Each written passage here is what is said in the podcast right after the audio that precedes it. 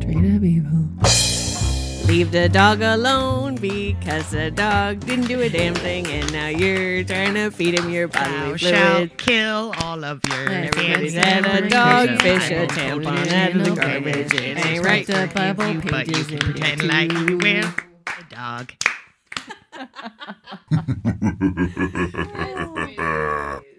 Wow. I could literally All right. rage. I Update don't want to do it. And there We're doing that an every time. update of all the other episodes. I'm always pissed off. I hate knows lying what bitches. even Fuck happened. a lying bitch. Hello, everyone, and welcome to another episode of Straight Up Evil. My name is Jocelyn. I'm the brunette. We've got Katie. She's the redhead. Hello. And we have Carly. She's the blonde.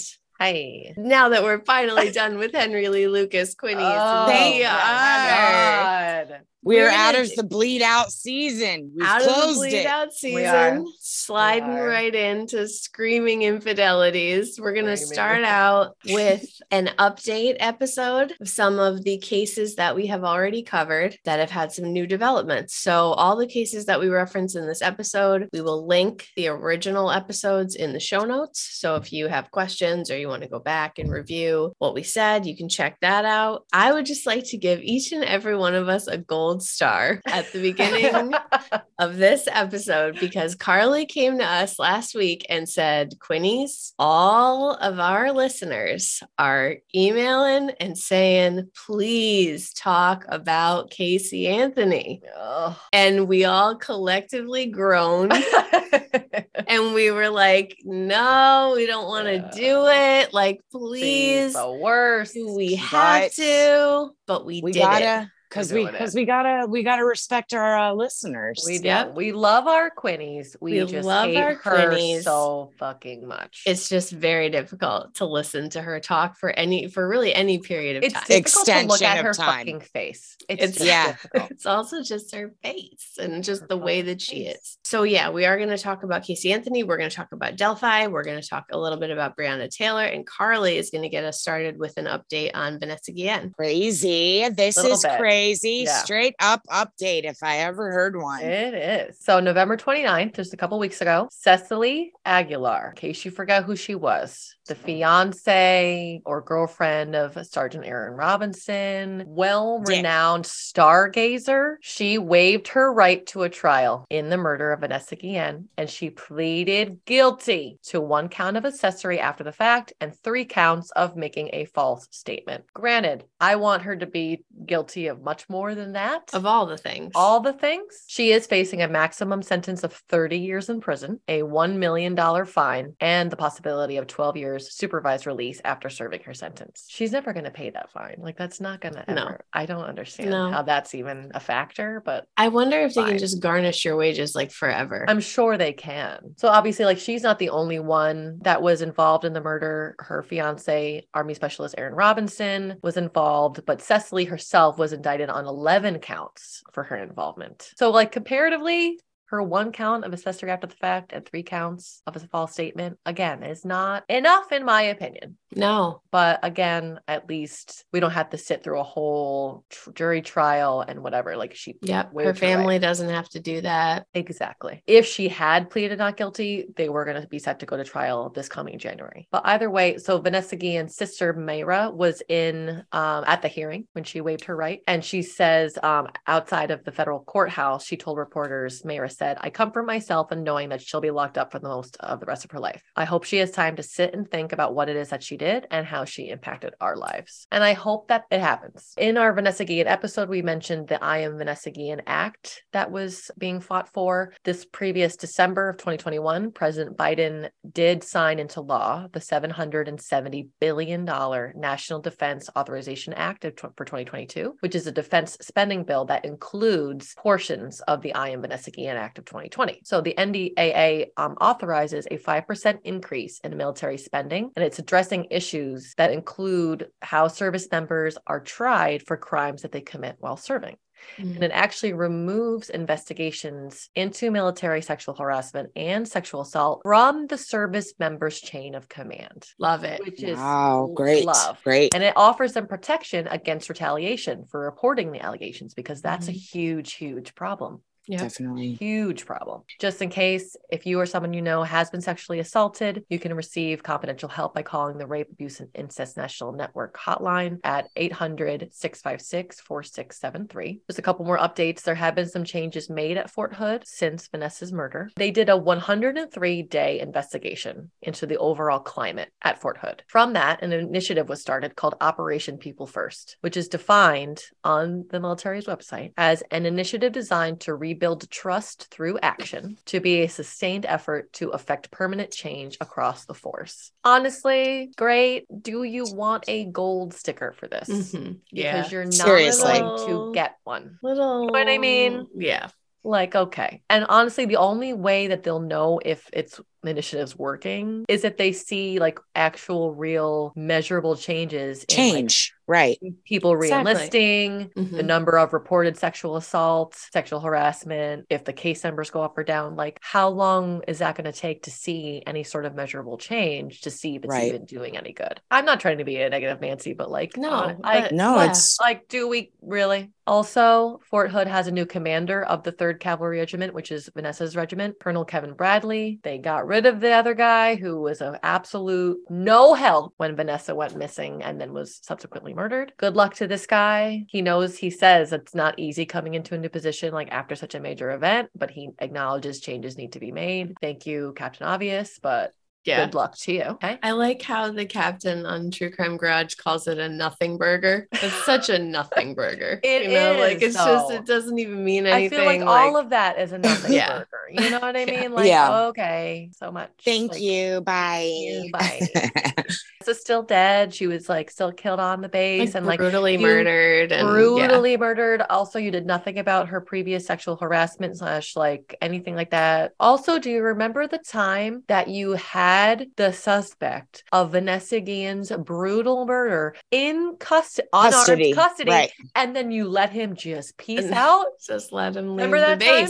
Base. He just drove off of Because. I remember, I remember. Hey, that time. remember that time that you failed Failed epically? like miserably? ethically? Because I do. They have made some changes in like how the training goes through their leaders. They're going through extensive updated training. So that way, allegedly, all the leaders know every step of the process in reporting sexual assault and harassment. There are now 42 full time professional victims advocates at Fort Hood. It really sounds to me like they're just like show, trying to sugarcoat it a lot. are. You know. covering it up. Are. Yeah, we're gonna do this and we're gonna do this to be better. Wonderful. Cool. Too little, too late.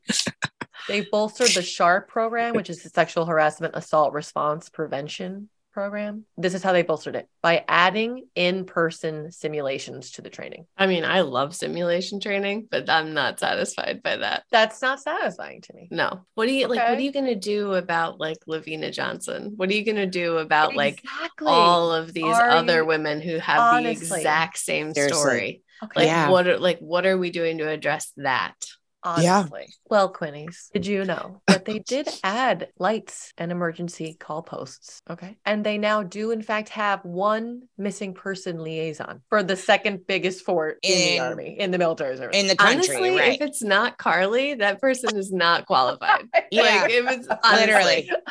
like sorry. I would gladly take the job. Lastly, this this could be good, but again, do you want a sticker? One of the changes that they're making is instead of marking a soldier as AWOL or absent without leave, they are now categorizing those soldiers as quote absent slash unknown category. Okay. So this could be actually kind of good Good. Mm-hmm. because like we said in Vanessa's episode, there was that other soldier that had gone missing that they oh, labeled Right. AWOL and they ended up subsequently finding his body during the search for Vanessa, labeled as AWOL, and therefore his family wasn't getting benefits for the entire year that he was gone. When Right. he did not go AWOL, they just label anyone AWOL and like uh, If there's seemingly any- don't look right. for them. And then if there's any off the sort family. of suspicious activity surrounding them, it's just oh they're AWOL. Yeah. Right. Oh, well, good. Because now we don't have to pay them benefits. And then if we do find them, we can arrest them. Like, fine. Right. So, luckily, maybe that'll do a little bit of something. I will give them that. They're going to rename Fort Hood. They're going to rename it after Richard E. Cavazos. I'm hopefully pronouncing that right, who is a native Texan and the U.S. Army's first Hispanic four star general. Interesting. That's actually interesting to me. Yeah,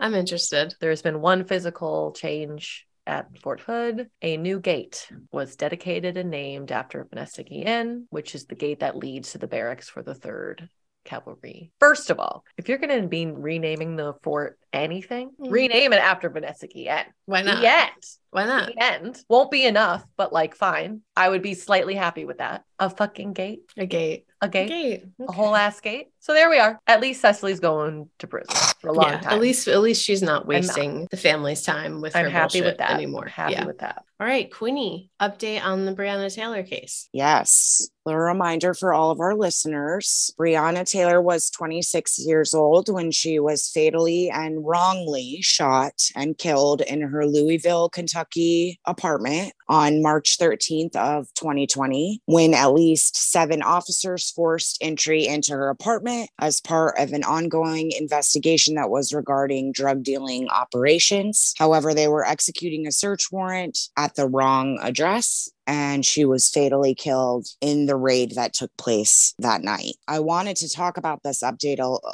you know, a few months ago when it happened, because obviously it's been two years now since she's been killed, and we've all been waiting a long time for something to happen with this case, anything at all. Unfortunately, on Thursday, August 4th of 2022, two years, like I said, after she was wrongfully murdered, current and former Louisville, Kentucky police officers were charged with federal crimes related to her death. What I'm going to read next is this is straight from the justice.gov website. I'm going to I'm reading it right from this so that there is, you know, no mistakes to, be made. So the first indictment charge was for former Louisville Metro Police Department Detective Joshua Janes, who was 40 years old, as well as the current LMPD Sergeant Kyle Meany, who was 35, with federal civil rights and obstruction offenses for their roles in preparing and approving a false search warrant affidavit that resulted in Taylor's death. The second indictment charges former LMPD detective Brett Hankinson, who was 46 years old, with civil rights offenses for firing his service weapon into Taylor's apartment through a covered window and a covered glass door. The third charging document and information filed by the Department of Justice charges LMPD detective Kelly Goodlett with conspiring with Janes to falsify the search warrant for Taylor's home and to cover up all of their actions afterwards. Janes and Meany are the ones that are in connection with the alleged false warrant. That first indictment contains four counts in it. Count one charges that Janes and Meany, while acting in their co- official capacities as officers, willfully deprived Taylor of her constitutional rights by drafting and approving a false affidavit to obtain a search warrant for Taylor's home. The indictment also alleges that Janes and Meany knew that the affidavit contained false and misleading statements, omitted material facts, relied on stale information, and was not supported by any probable cause. This indictment also alleges that Janes and Meany knew that the execution of the search warrant would be carried out by the armed LMPD officers and that it could create a dangerous situation both for those officers and for anyone else who happened to be in Taylor's home. According to these charges, the officers tasked with executing this warrant were not involved in drafting the warrant affidavit and they were not aware that it was false. This count alleges that the this offense resulted in Taylor's death. It's just so awful. Like the story is just so awful. But then when you just read out the cold hard facts like that, Quinny, like it's just It is. It's It's really hard. It's, It's really, really hard. And It that's is. one of the that's one of the reasons why I really did just want to read it right from it is Yeah. because also like the biggest one of the biggest tags of this case is like say her name, like say Breonna's name. It's like so important. But also what's important is to say the names of the men and the p- and the women that did this. yeah, And that because their positions. 100%. It's like, it's so, it's so crucial. Now, Goodlett was charged, Kelly Goodlett was charged with conspiracy, containing one count. It charges Kelly Goodlett with conspiring with James to falsify the warrant affidavit for Taylor's home and also to file a false report that covered up the false affidavit. So it's like not Like- only did they cover that up, but then they just go higher up and they covered it up too. Lies on lies on lies. It all is. it is. And one of the most important parts of this is that these charges announced today are separate from the other charges that were previously filed by the Commonwealth of Kentucky against Hankinson related to the shooting at Taylor's home. The federal charges also allege excessive use of force with respect to Taylor and the person staying in her apartment. Violations not included in the Commonwealth case. So they also have these other investigations that have that have nothing to do with these charges. Yep. So they're still not out of the woods with this yet. Some of these charges, some of them can be charged with sentenced with up to 20 years in prison for Yeah. this. On August 22nd of 2022, Kelly Goodlett actually pleaded guilty. And so her sentencing, she has not yet been sentenced. That will come soon, and we will update you on what her sentencing is when that happens. The most recent update and last thing that I wanted to talk about it is on December 7th of 2022 famous musician and artist Lizzo actually won an award on the People's Choice Awards and it was the People's Champion that's the award that she won like of course because She's just a- such an much. amazing person. So amazing. and of course, what she did to accept her award is she brought out like 12 basically female activists. And she literally said, like, if I'm the people's champion, then I want to give this like to the people, basically. She like brought these women out and she introduced each one of them. And the very last one that she introduced was Tamika Palmer, who obviously created and started the Breonna Taylor Foundation, which is still ongoing today. And if you want any information about it, you can go to the justiceforbreonna.org website for any more information. But she basically went right on the award show and saved Tamika Palmer for last and basically just said, you know, we will continue to fight for justice for Breonna, continue to say her name, gave a shout out to Tamika for everything that she's done to continue to get justice for African American men and women who are killed by white police officers. Yeah. And it was beautiful. It was absolutely beautiful. Yeah, she's the best. Um, She is a class. Uh, she really She's is. Honest. She's the best. She really is. It Give makes me so happy for got. her yeah. because the $12 million settlement she got didn't mean shit. No. Like this is the kind of justice that she needs Mhm. for her daughter, you know? Yes, so at it the. It's great. It's great Yeah. news. Ah, We're, we're getting ready. Okay. Quinnies, we've Oh, arrived. Okay, you're welcome. Katie is going to take us through the Casey Anthony update, and Carly and I are going to try to behave. And we're going to bear. I'm yeah, not every- making promises, Judd. No. All of our We're just listeners going to try. We're just going to try it. So, to remind all of our listeners, Casey Anthony. Oh. Wait, ah. just take a breath. Casey Anthony was acquitted of charges for killing her daughter. Caylee, two-year-old Caylee skeletal remains were found on December 11th of 2008. Just a couple weeks ago, a special was released on Peacock and it's called the title of the special is called Casey Anthony Where the Truth Lies is I'm the already title. upset. I'm already, I'm already upset hate by it. Where I the truth hate it. lies. Because in my Lies. opinion, I would just like to name the title of it Lies. Lies. That's Just what I would like it lies be. on lies Okay? on lies. Lies. Lies lies. on lies on lies. Oh. The main bullet points of Casey Anthony's special basically include this. The girl still maintains her innocence to this day. The special's main focal point in every episode is George. Its other focal point is that Casey lied because she had to. The special contains three episodes. Season one, episode one is titled Why Lie?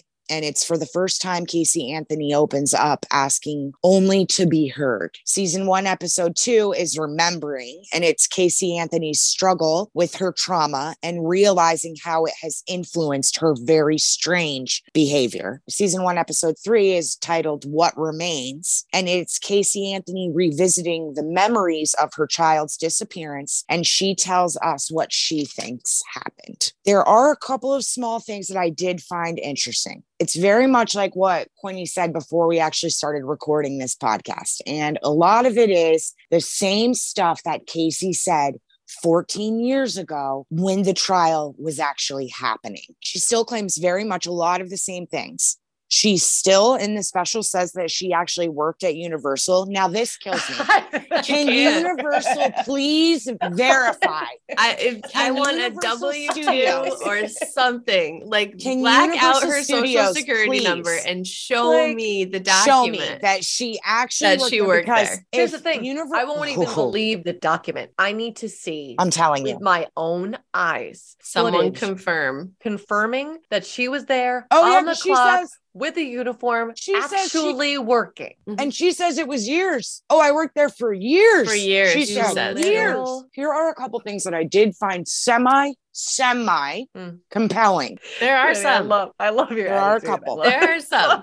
One of them, one very, very strange tidbit of the puzzle is that apparently when they found her remains, Caylee Marie's remains, she was wrapped in a blanket and duct tape. Now, what is very weird and I found so strange is that apparently that is how George used to wrap the animals that died in the family. When they would lose a dog or a cat, George would wrap the animal in a blanket and then put duct tape around the blanket. And that's how he would bury the animal that would die in the family. Okay. That's semi interesting to me. Says Says Casey. who? Says Says, Casey. Says Casey. There's no because there's no involvement But you're right. from her family at all. No, No, one in her isn't. family is involved in this at all. No, there isn't. no one, no one, no. The only people that back her up and support her are, in fact, the people that fought for her, like her her attorneys. Her her attorneys are the only doctors. people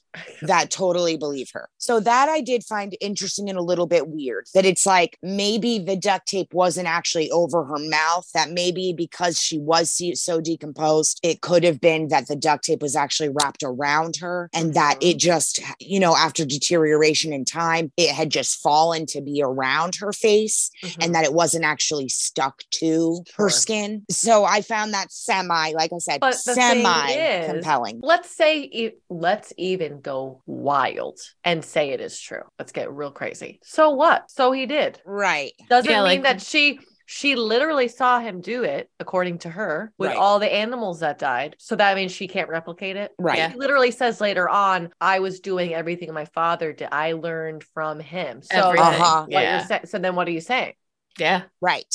Works both Right. ways. And that's Works. great point, Quinny, because that's what she says so much is and the Right. whole thing is it's George, George, George. Like the, whole everything thing i learned like all about my bad behavior did from it. him i'm only bad because And of this is why I did it. And this Like, is well, why I lied. You could Every have reason easily done it just like he did every reason that she lied was apparently allegedly because of him. Now, I will agree that during the time of this case, the media did blow it out of proportion in a lot of ways, as we see time and time and time again in a number of cases Mhm. that we cover, multiple cases where the media takes one thing and blows it up to be something else. A lot of there is a witness, one of Casey's friends, one of her close friends, who who Mm. defends her to this day, who says that a, a couple of the pictures that were portrayed in the case, in the trial, as well as in the media of Casey partying were actually old pictures and they were not pertaining to the days. The 30 days following Caylee Marie being missing. So one, for example, there's one that where her head is over the toilet. That was her 21st birthday, and they have proof that it was Mhm. Mhm. actually her 21st birthday. The media put this picture all over like it was right after the baby had gone missing. Mhm. Absolutely not the case. Now, Uh, we've seen that before. the pictures from the bar where she's got the blue shirt on and she's all happy and shit. Oh, yeah, she was promoting her friend's brand new bar. So those are all legit. Like that actually happened. She, but what she claims is, oh, you know, I was promoting my friend's bar. So that's why I was happy. I don't care. Because if your child is missing, No. you're not going to be promoting your best friend's bar. Sorry. And guess You're what? Your friend would it. understand why you would 100. be there. So maybe that's a tidbit, you know, you know, something that we can sort of look at as a okay, maybe. Now, the other one that's weird and that's kind of a new one that she's saying is the whole special. She says, well, when he brought George brought her to my arms and she was soaking wet. Caylee. She when he Yeah. brought her Caylee. Yes. Okay. That he came out of the house and that Casey was outside and he comes outside, George, with the baby, and the baby is wet and blue. She says she was lifeless and she was wet. And she doesn't say anything else about it. She doesn't say what happened. She didn't say And what they happened say- after. She and the doesn't say producers say, no, she doesn't say shit. And the producers say, is there a chance that she could have gotten in the pool? And this is what she says. Now, when they try to ask her about the day of what happens, I don't remember. I don't remember. She keeps saying, I don't remember, right? But when they ask her if the fucking ladder was in the pool, bet your ass this girl is 100% certain that the ladder was not in the pool. So there Mhm. was no way that the baby could have crawled. Okay, so let me get this straight, Casey. So you don't remember everything is blurry the day of, and oh, I, I don't know. I can't remember, but you specifically remember that the ladder was not in the pool. Why can you remember these very specific things, but then you can't Very remember other things? It's it's so it so happens triggering multiple times in mm-hmm. that in that special where she says stuff like i've never had good sleep in my life one of the producers says how did you sleep casey she's like i've never had good sleep in my life and then later on she says that she slept through caylee being taken out of the bed with her and that's when she wakes up doesn't see Yep. the kid goes outside and george brings her to her dead Yeah. i'm like how do you Where do you add those up? what, Yeah. like okay so you've never been a heavy sleeper you've always been a light sleeper you talk about your father coming into your room at night and abusing you so you've never been able to sleep but you slept through the one moment when your child lost her life to Makes me, no this sense. is telling me just like Crystal Wilson calling 911, Jesse's missing, except every other time he comes back in the wee hours, except this particular time I decided to not wait until he comes home. Right. So in the final episode, she basically says she thinks that George actually smothered the baby. And the reason that she thinks that is because when she was eight years old and the abuse started, if she made any noise or cried or did anything that George didn't like, he would take a pillow and he would smother her. And that's what she claims. And so she says she thinks that he was doing the same thing to the baby and that he didn't want to get caught abusing her. So he probably smothered her, or oh, she was probably wet because he drowned her in the pool. And that's what happened. And he used it as a cover up that she like crawled in the pool. But I know that that wasn't the case because the ladder wasn't there. So my dad must have killed her. That's what she claims in this she special. she literally says he used to put a pillow over my face. She says this on camera to Yep. her defense attorney for a quote unquote for the first time. Mhm. Like has never up to this point until Said this it. special was filmed Mhm. told her legal team that that would happen to her until brand this new, is filmed. brand new. They didn't know. Mhm. And they ask her also, well, oh, okay, Casey, well, what about the fact that, you know, during the trial, first you said it was your brother, right? Because during the trial, first she said it was her brother that was sneaking into her bedroom and uh, feeling up her breasts, is what she said. If you want to get actually descriptive and technical, that's what she claimed is that he would feel her breasts and touch her inappropriately and that it was her brother. But then later in the trial, it seems to me that somebody might have maybe said, oh, let's take this one step further and let's put it on George as well. And so she just made the story, well, my brother was doing it and then my dad was also doing it too. And it's like, so I talked to my mom about it. My mom is like, she said a lot of things in this special that were really common of an abuse victim. And I was like, okay, absolutely, mom. I agree. You're right. She does. She says some things that are very, very particular to a victim. And I'll give you an example. For an example, she says this one thing which really creeped me out. It really did. She says that every time he would come to her room, she could smell his cologne. Mhm. And that is that's very very strange because uh, what's very common for an abuse victim is when you're being abused repeatedly repetitively by someone your senses start to pick up on other things that are warning signs to you that your body and your brain are reacting to the abuse and so you would for example smell them coming before they come because it's your body's way of telling you hey this abuse is about to happen right now Right. and it's like giving you a warning. So so my mom made a really great point that that is very believable. It's extremely believable. But this is what I want to say and this is what I want to point out. This girl has been working with her defense attorney for the past 9 years. 10 and a half This- years. 10 and a half years, over a decade. Yes. Mhm. Okay. Reading This girl law. has read case Mhm. after case after Mhm. case.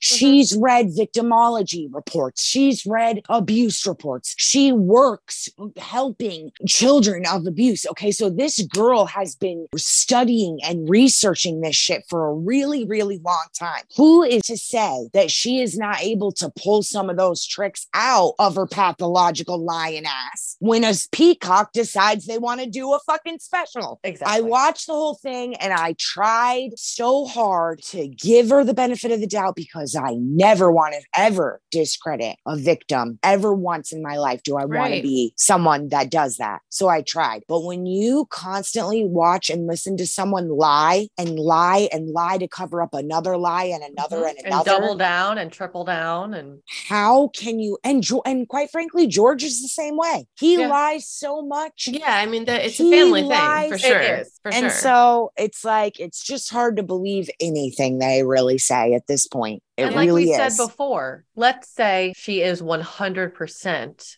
an abuse victim. That's terribly It- sorry. for terrible. What Yeah. it have anything to do with the murder of the daughter? We can separate those two things. She can be a victim and also be a murderer. And none of that is an excuse for No. the lies, the manipulation. And the death of a The two-year-old death of a child. Yeah. innocent child. Just none of Mhm. it is an excuse. She No. in the clips I saw, she's like, I made sure that my father was never ever alone with Caylee, even as an infant. and that's not even true either. and we not know that's not We true. know that It's it's not not true. true. We know that's not true. You know what she I was leaving her with them all the time when she was Exactly. supposedly going to work. Who can forget the crazy, insane conversations while she's in jail? They, and they family? show they show a good Yeah. portion of those in the special. like that, and it's just, re- it's really difficult to reconcile her story you can't with It the is. way Yeah. that she is excitedly talking to her happily and excitedly talking to her parents. Right. Yeah, it's Right. hard. It's There's just And if way. you know, quote unquote, no, they killed your daughter. Well, she no, no, no, no,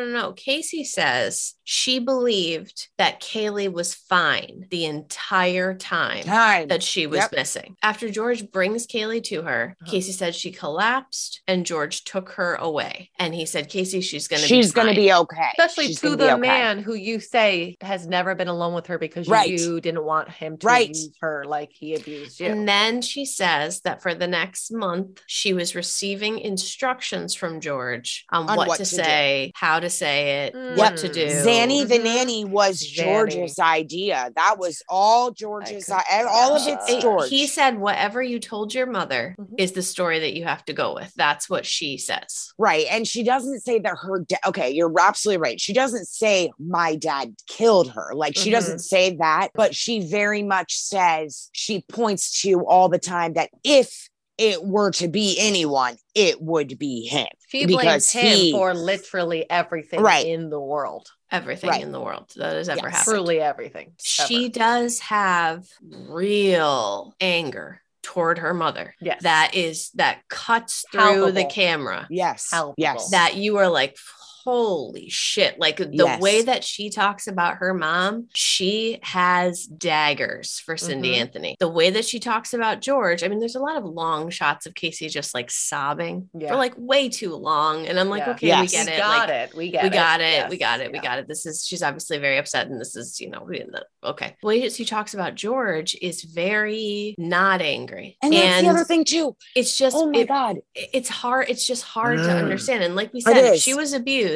You're we're terribly be- sorry for her, and that is a horrible thing. But it's just very. But I really be struggle. acting like that Mhm. towards your dad that did that to you. You're not gonna, and not only that, if your father was doing that to you, your your father would never. Not only would he never be if allowed to be around your child, you would probably like you would never let your child even be around them at all, ever. See, that's another one of she my was trying. She said she was trying to get out. That she was Sure. trying to. She's working these parties at events at clubs with her boyfriend. Mhm. She's getting paid in cash. She's trying to get her and Caylee out of the house. I just don't believe it. I just would say, okay, she's abused by George for years and years and years. She's feeling however she feels about that. Then the anger with her mom comes into play. Let's say maybe it's partially because of what's happened, the abuse, and the fact that maybe her mother didn't do enough to protect her from the abuse or get her out of there as a child, you know, whatever. You like we've dealt with that line, at story before in mm-hmm. other victims, right? Yeah. Let's say that. Okay, fine. You're trying to get out. If you're that upset, you're that angry, you're that hurt, you're that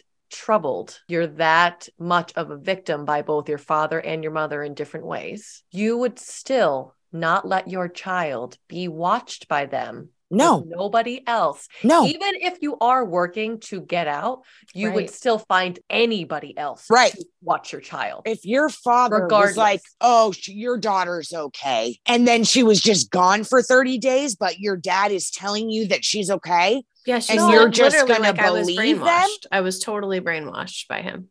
Like He had no, total control over me, which is again, I wish I really struggle with because she says, I did everything that my dad ever wanted me to do. I did everything he told me to do. And then when you look at our Casey Anthony episodes, she doesn't listen to a fucking word her parents say. Exactly. The gas. So it's like- okay, the gas can. You know, like Okay. she's a she's a nightmare. She's stealing checks. She's ju- like she's get she's getting into all sorts of like devious behavior, taking money, stealing cars. Like she's Right. doing shit. All this. But then I saw the clip of her saying, Well, I'm doing all of these things because I did everything my father did. I learned from what he's always done. yes, yep, And then she says it wasn't to try to manipulate or hide what I had done. It was XYZ. Well, what do you mean what you had done? yeah. Because in the context of what she said, it seems almost as if she's talking about what she had done. What other mm-hmm. thing would she have done that we're all talking about? You know what Yeah, I mean? and Katie's absolutely right. She suddenly has amnesia about I don't remember. I don't remember. Everything I don't. but the I, latter. she, she doesn't even remember what she said oh, to the I cops. blacked out. Yeah, she doesn't have out. like she has no she she has no you know. no knowledge. It's just uh it's so it's like crazy. okay, okay, Casey. And then they're showing her videos of Caylee. Now, granted, they're exploiting that to like get a reaction 100. from her, 100. hundred million percent. But when they say, "Hey, Casey, like, how does this? You know, how do you feel like when you look at this, or what do you think when you look at this?" Everything she says is about her. I remember being happy. I remember feeling safe. I remember being here. Mhm. You know, Yeah. me, me, me, me, me. The really weird one is also George's video at the memorial, though, when he's talking about Mm. that's creepy It is with creepy. the freaking tasting her sweat, tasting Well, her no. sweat. Well, no okay. because Well, he says the s- I'll never get to smell the sweet smell of Caylee's sweat. Caylee's sweat. I when have she said that before. being I outside to play. I have said that before about my nephew. I've been like something about like when the when they're asleep, especially like on you and they're sweating. It's like the sweetest. It's like it when when, adults sweat. wakes up it from stinks. a nap. Yeah, exactly. When adults sweat, it stinks. Yeah. When kids Nap sweat, it sweat. is like, like it the- is. I get it. It's like a baby, I like a know. baby smell. I know, but It's it's, still creepy. fucking weird. is. It it's is. still fucking weird. is. But the weird. fact that she It's one thing in if on you that, I'm like, say I have said that as an I auntie. could bottle Right. You know what I mean? Like- sniff it for.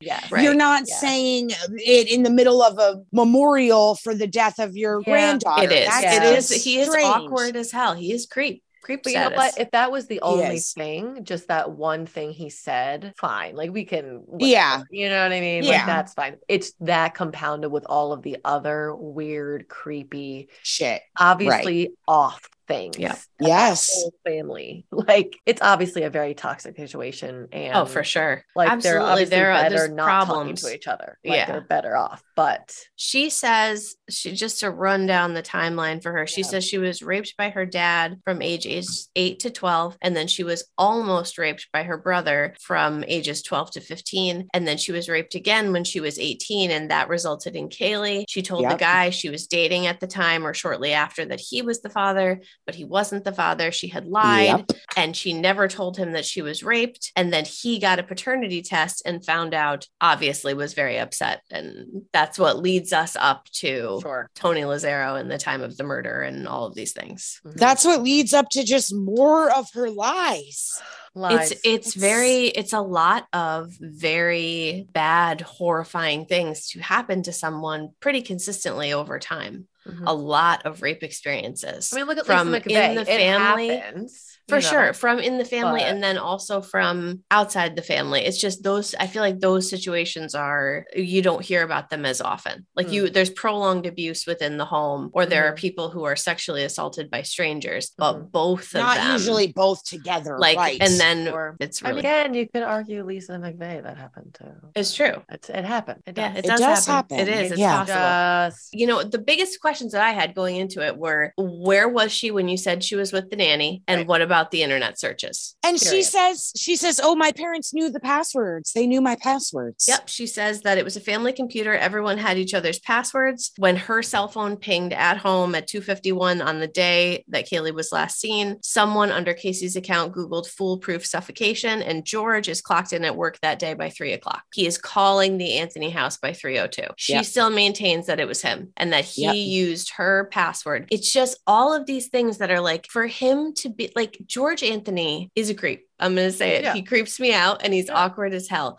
But to be like a fucking criminal mastermind massive. who is like moving the pieces around to manipulate, Yes, like, Doubt it. I Doubt it. just, it's very just to make Casey's life a living hell. Like for what, like for why though? what? For what purpose? Like exactly. the whole time I'm like starring this question in my notes. Where was she when you said she was with the nanny? Right. She says she was with me. And I'm like, no, hun. But she was when you were at your parents and Caylee was not there, where was Caylee? Right. For the 18 months leading up to this to to the last time she was seen. When you Right. would say she's not with me, she's at the babysitter's. Where Where? was she? Never answers it. Never addresses it. Says she was with No. me, which makes which as we know makes absolutely no sense. Nice. It's just so crazy. And I know we don't It want to really spend this whole episode on Casey Anthony. There's so but much we more. could. But we There's could. so much more to say, but I will say finally, she does not accuse her father of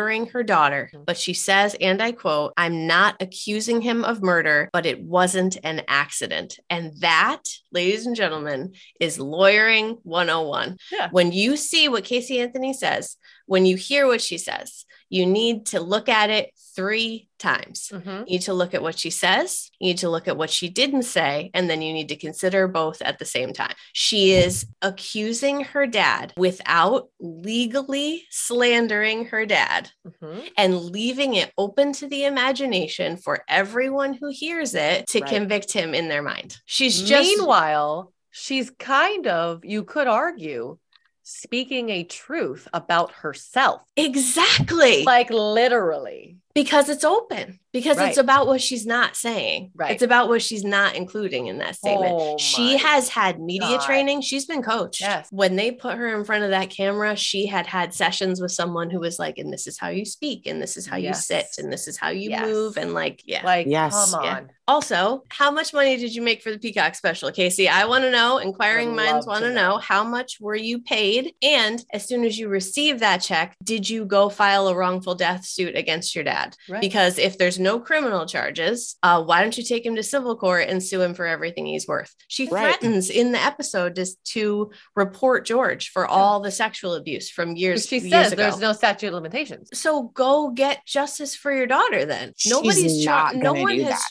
No one has She's charged George that. Anthony with You have connections now in the legal field. You can easily like I don't understand. Like if the all of these claims are true, what are you waiting no, for? No, no, no. Yeah, Like, something ain't mm. clean in the milk, Quinnies. Something ain't. It's not even milk at this point. It's not. it's fucking not even it's milk. Fucking milk. It's not. Something ain't clean in the orange juice. Okay. That Quinnies. is fuck, that's four ninety nine that I will never get back. Honestly. Okay. And and again, abuse is not okay. And it, if you or someone you know is being hurt at home, there are resources in every single one of our episodes for abuse victims. I'm filtering so much shit right now that I want to say. Believe, believe me. Oh, Quinny. believe me. Mhm. I'm mostly doing it for you, mom. So you can freaking really just appreciate it, okay? You could just I like would really to say appreciate some me shit. right now. Uh, okay, enough All about. Casey Anthony. Let's talk move on about to the- Delphi.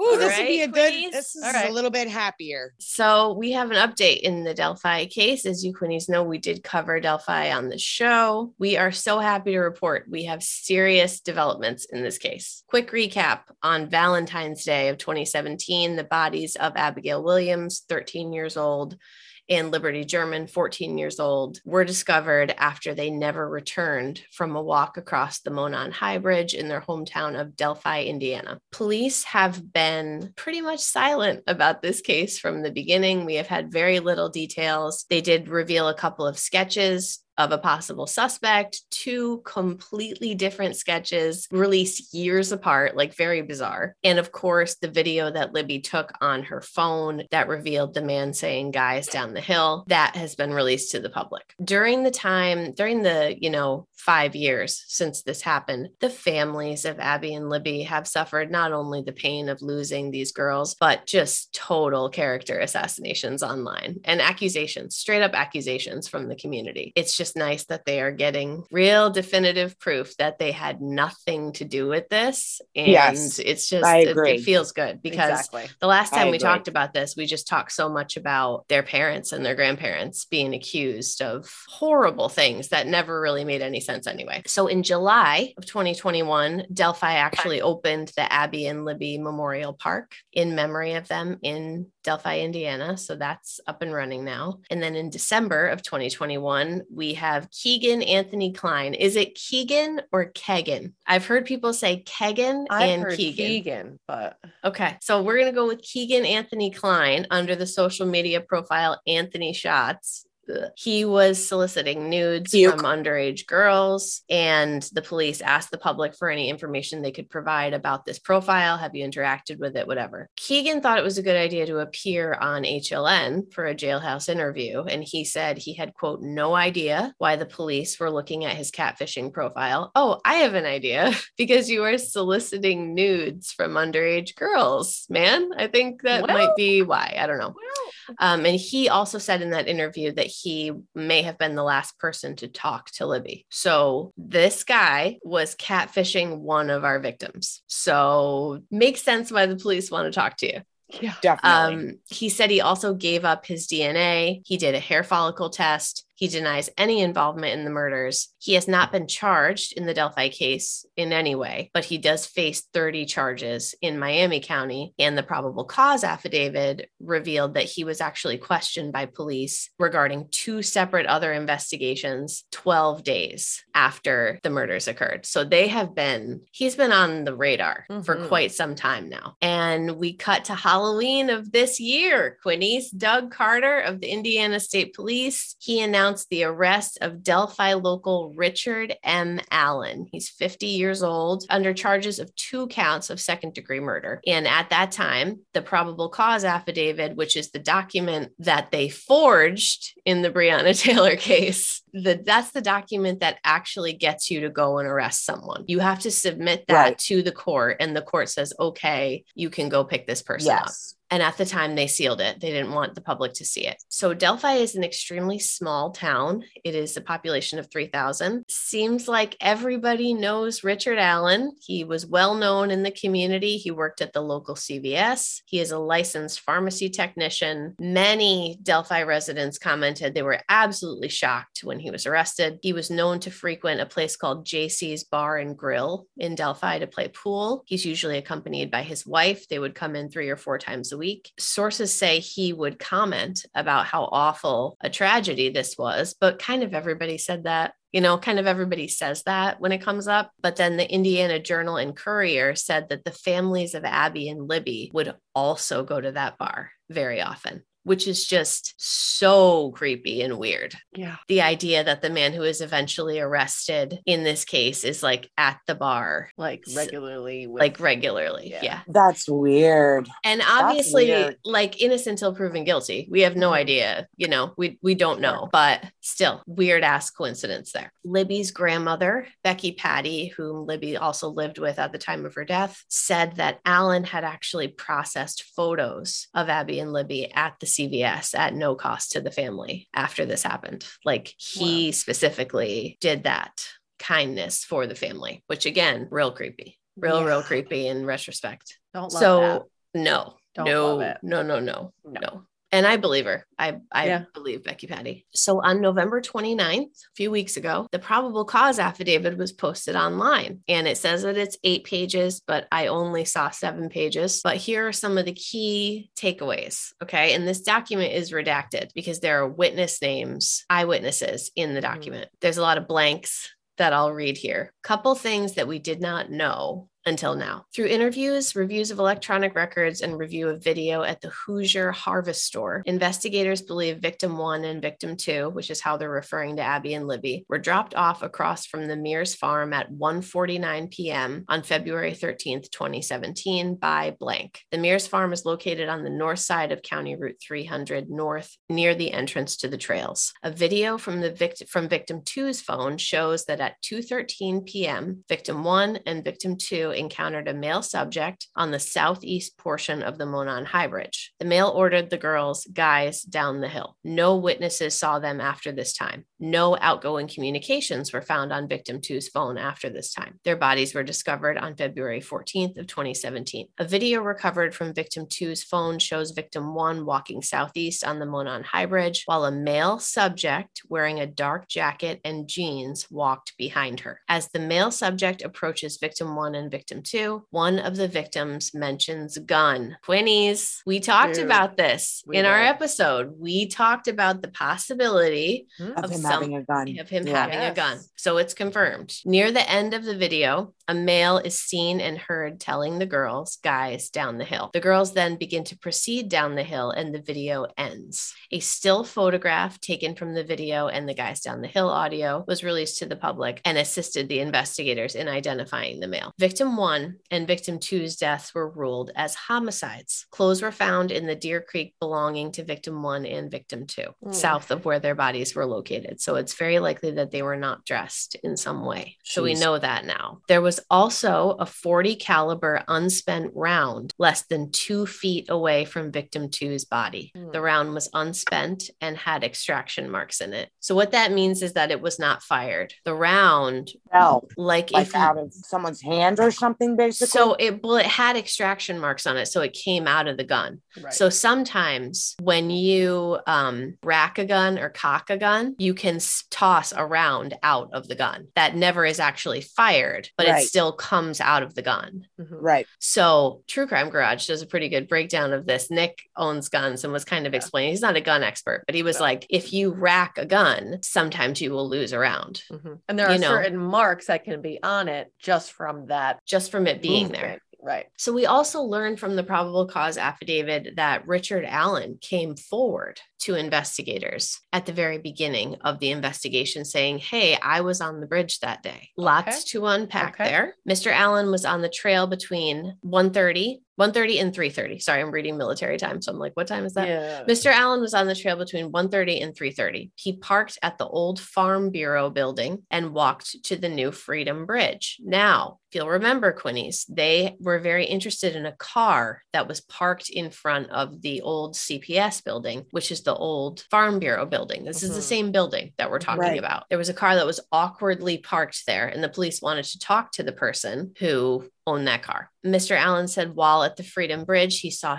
three females. He noted one was taller and had brown or black hair. He did not remember a description. He did not speak with any of them. He did not see anybody, although he stated he was watching a stock ticker on his phone as he walked. He stated there were vehicles parked at the High Bridge trailhead. However, he did not pay attention to them and he did not take any photos or videos. So he comes forward and says, This is why I was there. I walk Mhm. this trail all the time. I'm there all the time. There are some pretty eerie descriptions from eyewitnesses in the probable cause affidavit describing a man in canvas type blue jacket. Blue jeans, kind of having his face covered. And then another person in the same group says that the man was in a black hoodie, black jeans, and black boots. So this just goes to show you like you can all see the same person and remember it Different. entirely and it looks differently to you. Yeah. Yeah. Yeah. that's true. But again, what if it is two people? Because what if It we're is two seeing people. like what if we're People seeing a yeah. couple different people there? So then on October 13th of 2022, Allen is again interviewed by investigators. He said again, yes, I was on the trail that day. He said he went to the Monon High Bridge to watch the fish in this October 13th interview, which is different than what he initially Mhm. said. And then later he said that he walked out on the first platform of the bridge, then he walked back, he sat on a bench, and then he left. He parked his car on the side of an old building that remains the same. He told investigators that he was wearing blue jeans and a blue or black Carhartt jacket with a hood. Sound familiar? He advised that he may have been wearing some type of head covering as well. He also claimed that no one else saw him except for the juvenile girls, the three juvenile girls he saw east of the Freedom Bridge. He also said he owns firearms and they are in his home. They talked to his wife. She said he does have guns and knives at the residence and he still owns that blue jacket that he was wearing that day. So they do execute a search warrant of his property on the 13th as well. Among other items, they pulled out jackets, boots, knives, and guns, including a Sig Sauer model P226 40 caliber pistol with serial number U625627. This is the gun that left the unspent round in mm-hmm. between the two bodies. So the ammunition that is left at the scene is from that gun. They ask Allen about it, and he says, well, he did carry a gun. He has a gun license that was uncovered from like, I think he got it in 2008. He does carry a gun, but he says he has Nope. never fired it on the Mhm. trail and he has never, Mhm. um, there's absolutely no reason why an unspent round from his gun would be anywhere near that area. Hmm. Right. Okay. Okay. Okay. Okay. They've positively ID'd his car, and there's some speculation about did he tell them that he was driving a different car when he talked to them in 2017, and then they talked to him in 2022, and he admits the car that he was driving, or they figure out because I guess the Allens had a bunch of cars, like a bunch of different vehicles. Okay. I I don't know. I'm real. I'm not so clear about that part. But the probable cause affidavit is just to convince a judge that this guy needs to be arrested. That's it. That's this is what we're saying. This is all it would have taken to go to Breonna Taylor's apartment and arrest whomever was inside. Mhm. It's Right. not the whole case. It's not all of the information that they have. The hear there's a hearing that's been set to determine the validity of a gag order on the request of the prosecution and Allen's request to move the trial out of Carroll County. That's going to take place on January 13th of 2023. We will keep you updated on that. And until then, there is a temporary gag order which stops prosecutors, defense attorneys, law enforcement, families involved can't talk publicly about this case at all until that January 13th date. After this affidavit was released, Allen's attorneys, who are apparently both very good attorneys, really put out a press release to just rebut the whole thing. My client's innocent. Uh, you know, we Mhm. believe he's innocent. He believes he's innocent. He had nothing to do with this. The prosecutor at the hearing to unseal the affidavit said that they were not comfortable unsealing it because there could be other parties involved Right. the defense grabs this and says, well, if you think there's other people, then what are you doing arresting my client? Like, I don't like basically, I don't understand what that has to do with Right. They're Okay. using that to their benefit, is Yeah. what they're doing. the defense attorney actually goes after people who have been calling in tips and he actually says quote i don't know if they got some tip from quote some podcaster trying to get into the limelight and i was like you listen to Oh straight up my evil. God, Don't even you're a- start with me. You listener. you do not even. Don't you be coming for the pot. Like I'm like, come on. Yeah, don't be man. hating on the crime podcaster. Yeah. He said he's like, I've only been on this case for six days. I I I'm not, you know, fully comfortable with all the details yet. I'm like, you should listen to a podcast about it, Yeah, buddy. Like you should get caught up. How Like about I down don't know. the hill, maybe. Maybe Just like maybe. check it out. They're also trying to make a big deal out of all the political shit that's going on in Delphi right now. I don't even want to go through that, Quinny's, because it, it's really more of a distraction than anything else. Um, but we will keep you updated. This is the Yeah. this is the furthest that this case has gotten this Yeah. whole time. It's you know? huge. and it's just crazy that they were talking to him in 2017 Yeah, it and is. it's really speaks to the cops because they never said gun. They never told Right. us about the gun because this whole time they've been trying to identify that round. That's and they finally did. That's very finally true. did. And the, you know, and the defense attorney's like, well, he never, are you telling me that he would have gotten rid of the gun? He never got rid of the jacket. He never got rid of the gun. It's like, well, he had no reason to. Exactly. No one's said anything. Who said anything about a gun? Exactly. It is. It's exciting. It I is. can't It's wait to see where it goes. And I can't wait till they go to trial and we can actually find out Some the detail, more thing. detail. Yeah. And like what what he was even doing out there. Like it's just everyone has been like, it's just such a shock. I had no idea. I know. Thanks, Quinnies. We'll obviously keep you updated. I only puked in my mouth two times I uh, oh during it. my god. Um, Never again with her. Never. She's out. Again. She's I out. can't. I'm so mad. I just could Yeah, we did it, listeners. Now we're done. Okay. Listen to Straight Up Evil.